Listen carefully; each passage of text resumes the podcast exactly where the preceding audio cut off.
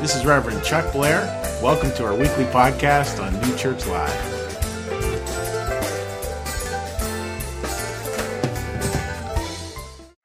So eh, today we're going to be, be looking at this question like, is life fair? And I want to start out by looking over here at this rock over here. And I've used this rock before because it's, it's just a great reminder, I think, I think to all of us of kind of how life can be, right? So I can look at this rock and I can think, yeah, life, life just is beautiful. Brothers and sisters, life is beautiful. It just has that roundedness, that gorgeousness to it. And yet, life can also look like this. Who can just shout out an adjective for me? Let's shout a couple of adjectives. It can also look chaotic, dark, hard, rough, sharp. This even has a crack going right down the middle. And I feel that life, so much of it is holding these both. So, brothers and sisters, life is beautiful. Life is hard and cracked and sharp as well. And life does have its problems.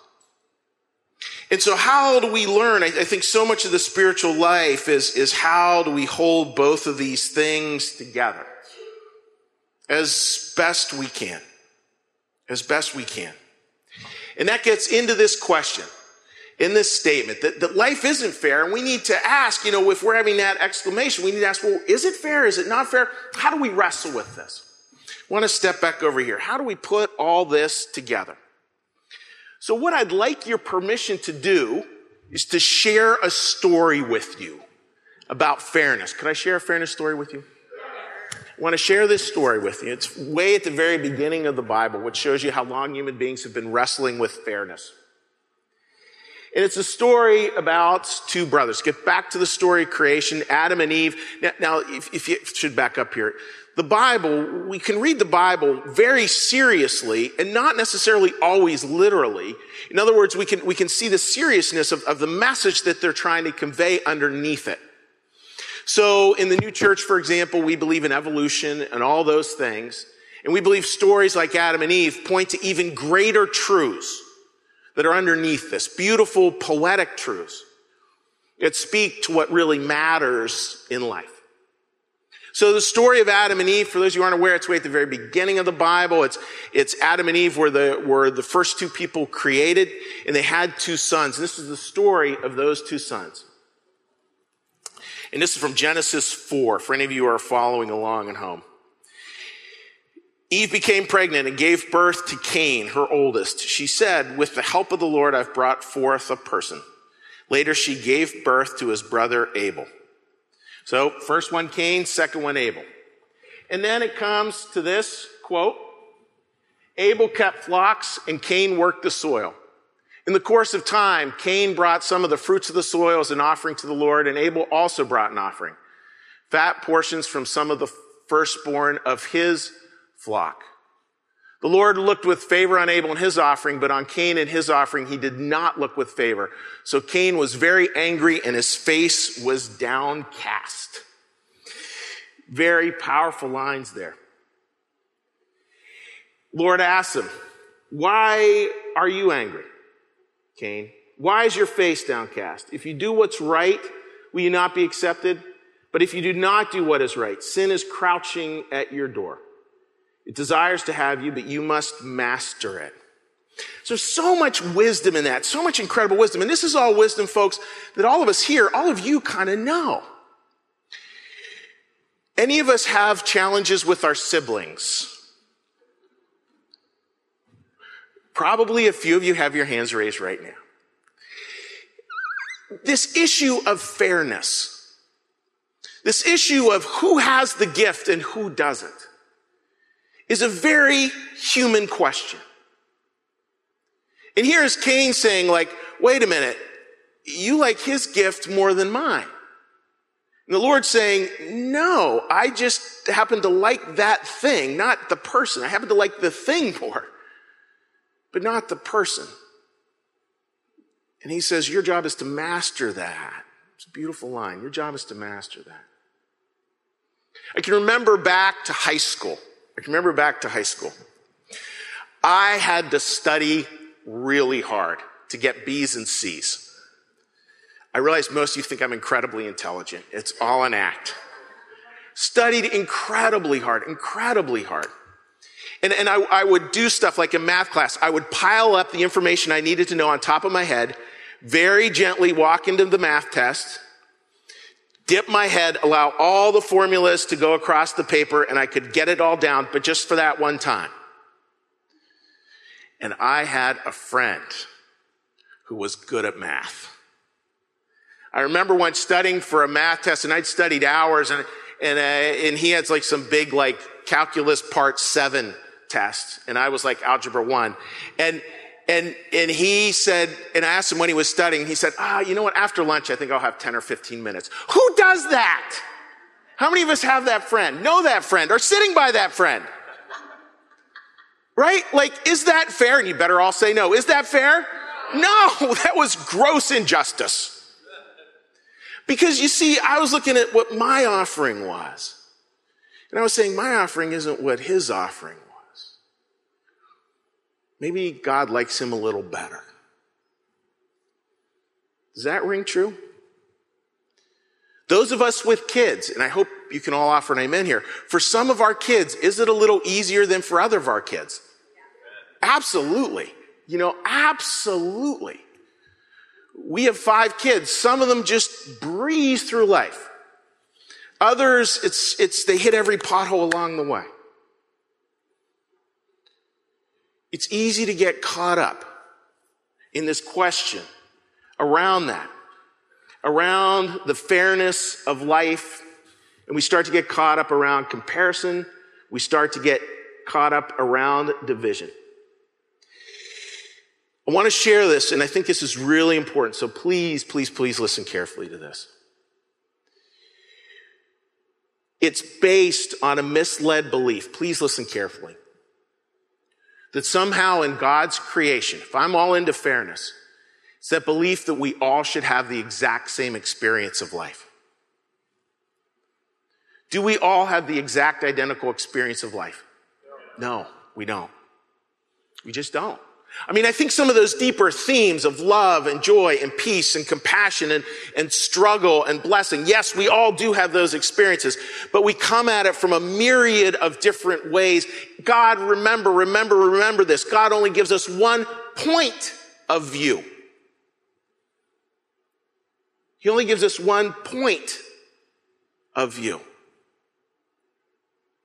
into those eternal things those things that are most important. And if I'm constantly comparing around the circle, believing that that's better than this is better than that is better than that, and God blesses that, God hates it, you know, that can get me into a dark place. Can get me into a challenging place. And, and, and there's implications to that, right? Like this, this is life fair? If, if I really live completely into that question, if I live obsessively into that question, we're going to mess. Because all we're going to be doing is living that question. is life fair? And all we're going to see is a God that's trans, whose love is transactional. Not a God whose love is transformative.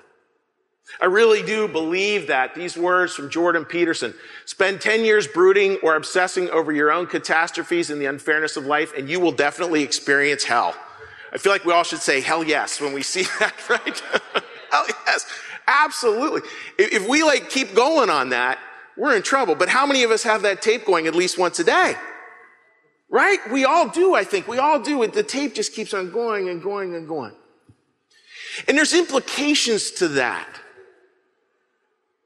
There's implications. Some of them are small. You know, not, not really that dangerous. You know, I, I just think of small. Like when I get into like, you know, there's certain people that I want to share. You know, that's why I think we have moms. Thank you, mom. You know, there are some people who like to share the unfairness of life. I can always share the unfairness of life with my mom, and she'll always say, "Thank you, mom. You're right." And that's that's maybe that's just part of it. It's a small little thing, um, but there's implications though living in that place. I mean, do we really want to hang out with people whose primary conversation is the way life hasn't been fair to them? What do you think? No. No, we really don't. There's just something in our soul that knows, ah, there's a bigger picture there. There's a different way to see the rock, a new way to turn it. It can also have bigger implications. Now, I want to say some of those bigger implications are important. So I don't want to just sort of discount. This is where today's service kind of has me a little bit anxious because there's, there's a subtlety to it. People like Martin Luther King asked the question, is that fair? So we don't want to discount it. Like actually that question can in certain circumstances be very powerful. But lived obsessively know, again, come back to Martin Luther King. Martin Luther King's able to ask that because he also had a vision. I have a dream. Welcome to church on January 20th. But if we live just obsessively in the question with no greater goal of where we're going, it can lead us to crazy places like this. It's that synagogue out in Pittsburgh where the shooting occurred, close to where my family was originally from. This question is a big one. It's questions we have to wrestle with because you have to wrestle with the implications. This one author said, what is it that all these people share who do things like that? Well, they obsess over the fairness, over the unfairness of life. They obsess over all their past problems. And they create their own little world, their own little media bubble that simply reinforces that over and over again. That's why the title of this sermon is We Have a Problem. Is that a problem? yeah, that's a problem. That's a problem. And the beautiful part, the beautiful part, as the band comes out, is to understand that there is hope. And there is a way out.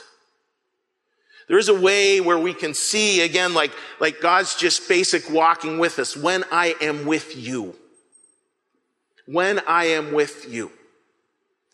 Understanding that, under, understanding that walking, understanding those, those bigger, more beautiful pictures and the, and the hope that we can find there.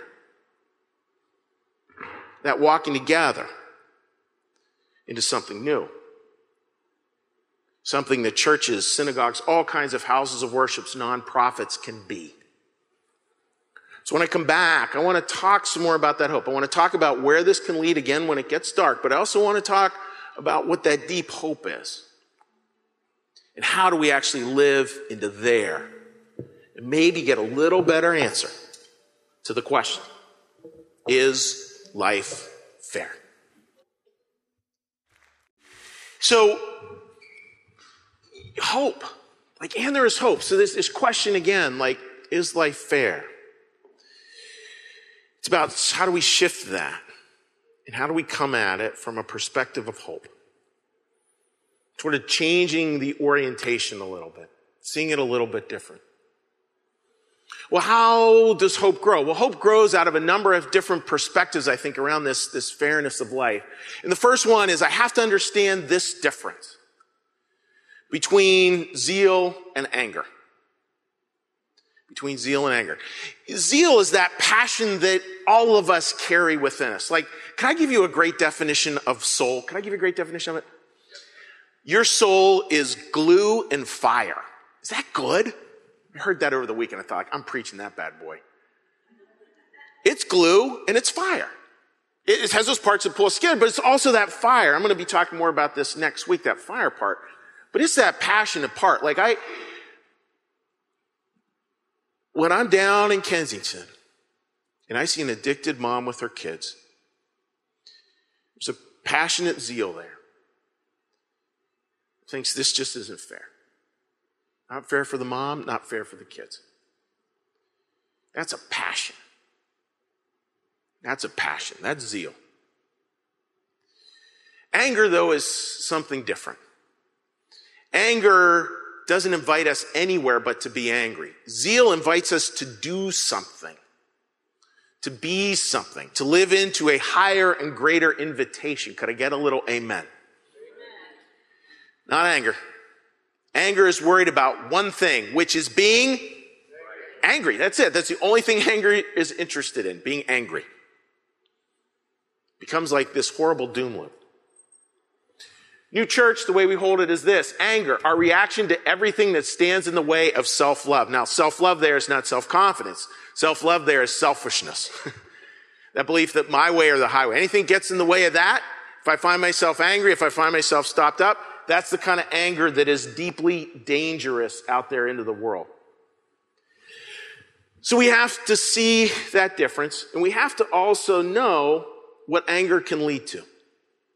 Again, not zeal here, but what that anger that only wants to be angry, what it can lead to. And this is where the story really gets a little dark, just so you know. Now, Cain said to his brother Abel, Let's go out to the field. While were they in the field, Cain attacked his brother Abel and killed him.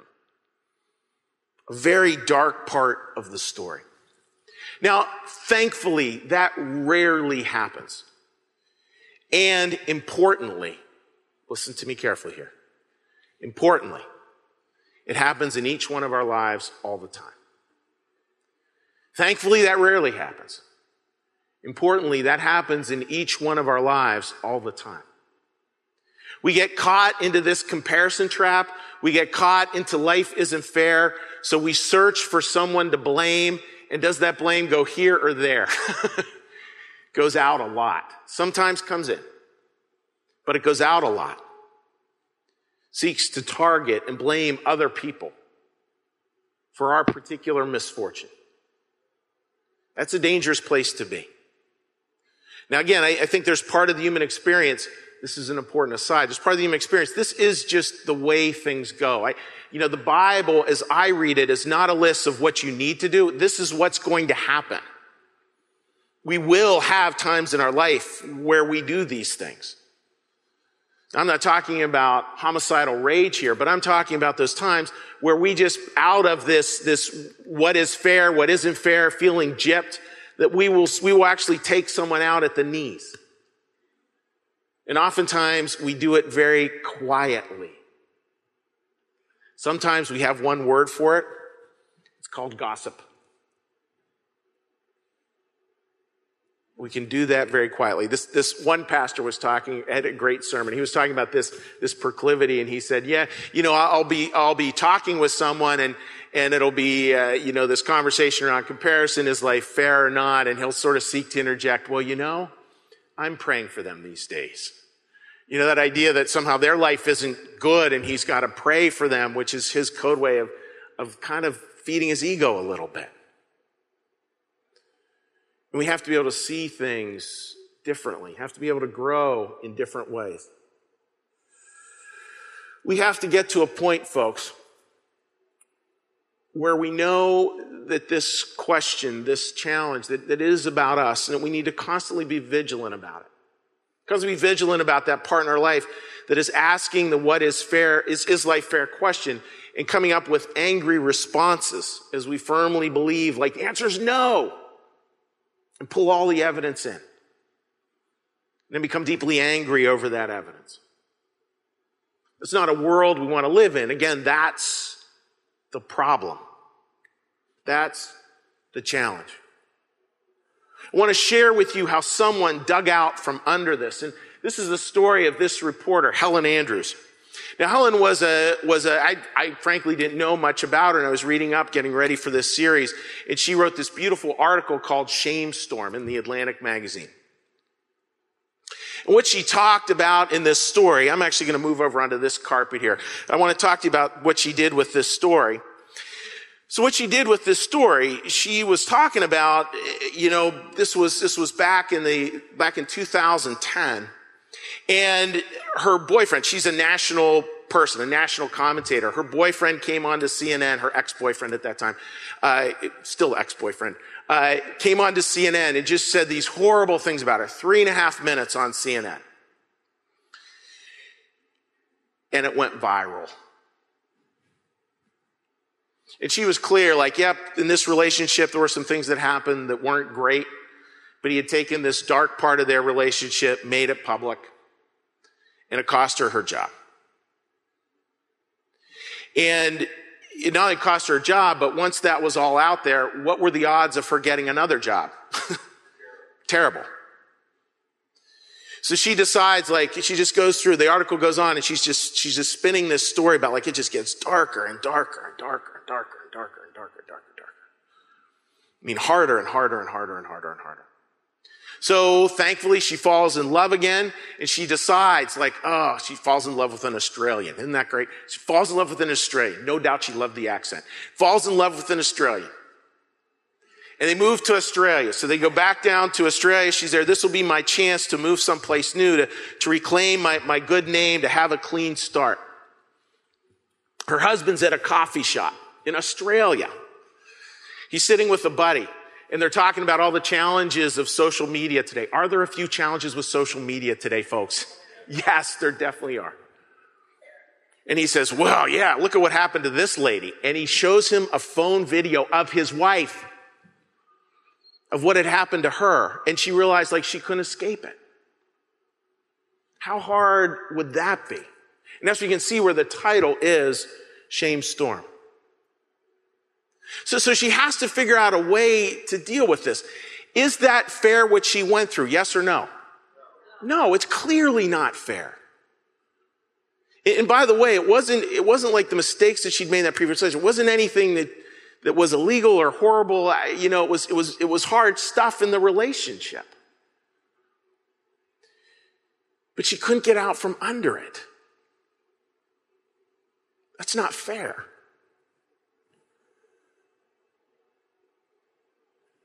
The article spins and like I'm, I'm, waiting for kind of this this big moment where you know she becomes the uh, uh, I don't know turns into a superhero and wreaks vengeance on the world. You know, because it's just so deserved. Like I'm waiting to hear that her ex-boyfriend got his comeuppance or, you know, she finally got vindicated or, you know, she got cast as superwoman, whatever. You know, that, that, that there'd be this last minute vindication. But there wasn't. What there was was acceptance. She ends the article citing this beautiful passage from Oscar Wilde. To me, suffering seems now a sacramental thing that makes those whom it touches holy. I think I am, in many respects, a much better person than I was. And I now make no more exorbitant claims on life. I'm have you say the A word there. I accept everything. I accept everything. People who get there, folks, I think what shifts, and I mentioned this a little bit last week, they stop being consumed by the is it fair question. They stop being consumed by the whys. They kind of push that aside and they don't come up with like the answers to those. They just shift to a different ball game.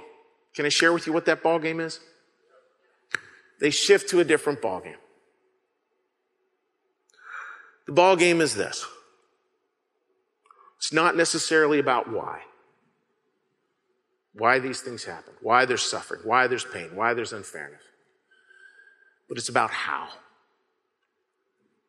How do we make our way through it? How do we support each other in the darkness? How do we help just one little step at a time? As best we can dropping is life fair and just understanding life is. Could we say that together, please? Life is. Just life is.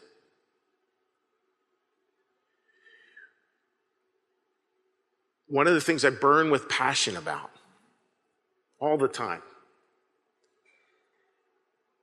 is the way churches, synagogues, nonprofits, and in specifically New Church Live can start to hold some of those pieces. Can start to become part of a way to move things forward. When these things seem so binary, black or white, that there's only one way to look at that stone. Fact is, to see the stone, you have to see both sides. To see life, you have to see the fairness, the unfairness, but, but then we can't, we can't just become consumed about that question. We can't allow that question to consume us because anger will arise. not zeal. Anger will arise. A pointless, destructive anger that gets us nowhere. We live in an age of outrage. I want to live in an age of love. We live in an age of outrage. I want to live in an age of love. I think of this congregation as a group that says, we want to live in an age of love. We don't want to live in an age of outrage. And how do we finally put this together? Well, this next slide is, is thanks to a perspective that my, my dear buddy Glenn gave me one year with a video that he shared. And here's a picture. This is from a New Church Live parishioner who sent this in January. That was rude, by the way. So Glenn had done this before. I'd seen this, but I thought it was really interesting. So I'm going to hop back and forth to the carpets. So just so the camera guys know, I'm going to be bouncing around here. So if I'm that person standing on the far right, that sunlight is coming right at me. Right? It shifted a little bit to my right. It shifted over there. If I'm standing right here, sorry for not being on the carpet, but I'm standing right here, that sunlight's coming right for me. I'm standing with this guy on the far left. That same row of sunshine is coming right for me. Like I see a path of light, a path of light that is mine to walk and his to walk and hers to walk. Each of us headed the same direction, but each of us all with a different path. Some of us even get to use a boat. You know, each of us with a different path, but we're all going that same way. We're all going home. St. Francis put it about as best as you can. I love these words. These were the words on his deathbed. I have now done what was mine to do. May Christ now teach you what you are to do. Each of us has our own path. Each of us has our own way laid out by God for us to walk. At times that'll be Cain, times it'll be Abel, times it will be this, times it will be that. Times for some of us, the easy path to walk is because we're darn good at math. Other of us, the path is to struggle with those things. And you could add in a myriad of different examples of that, but we each have our own path.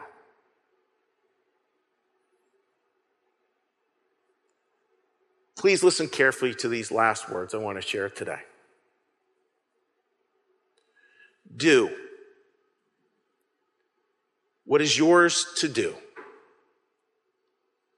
That, my friends, is fair. Amen. I'd ask you now to please join me in a prayer. We're going to close the service just with a prayer. You're welcome to say your own prayer, to say the Lord's Prayer as you know it, or to just have a moment of quiet reflection. As we just welcome in the close of the service, just again, that idea like, Spirit, lead me. Whatever that path is, whatever that is, Spirit, lead me. So please join me in a prayer. Lord, thank you for your presence here today. Thank you for this amazing congregation. Lord, today we looked at things that at times can be dark and challenging. Thank you, Lord, even for the discomfort of looking at those things. And thank you as well, Lord, for the comfort that we have in hope. In the comfort we have that each of us here has been given that path. Each of us has been given those things that are ours to do. Not ours to do as better than them or better than them, but just ours to do, period. This is ours to do. Allow that answer, Lord, to be true for us individually. Like what for each one of us in this room is ours to do knowing that that is fair. Lord, allow us as a congregation as well to get more and more clear in 2019 as we start a new year. About what is ours to do. As New Church Live. Those here in person, those joining us online those joining us in spirit, as angels sing. Help us to discover what is ours to do, Lord. Help us to move forward in our lives, saying with a smile, saying with joy, saying, saying with acceptance, Spirit, Spirit, lead me. Amen.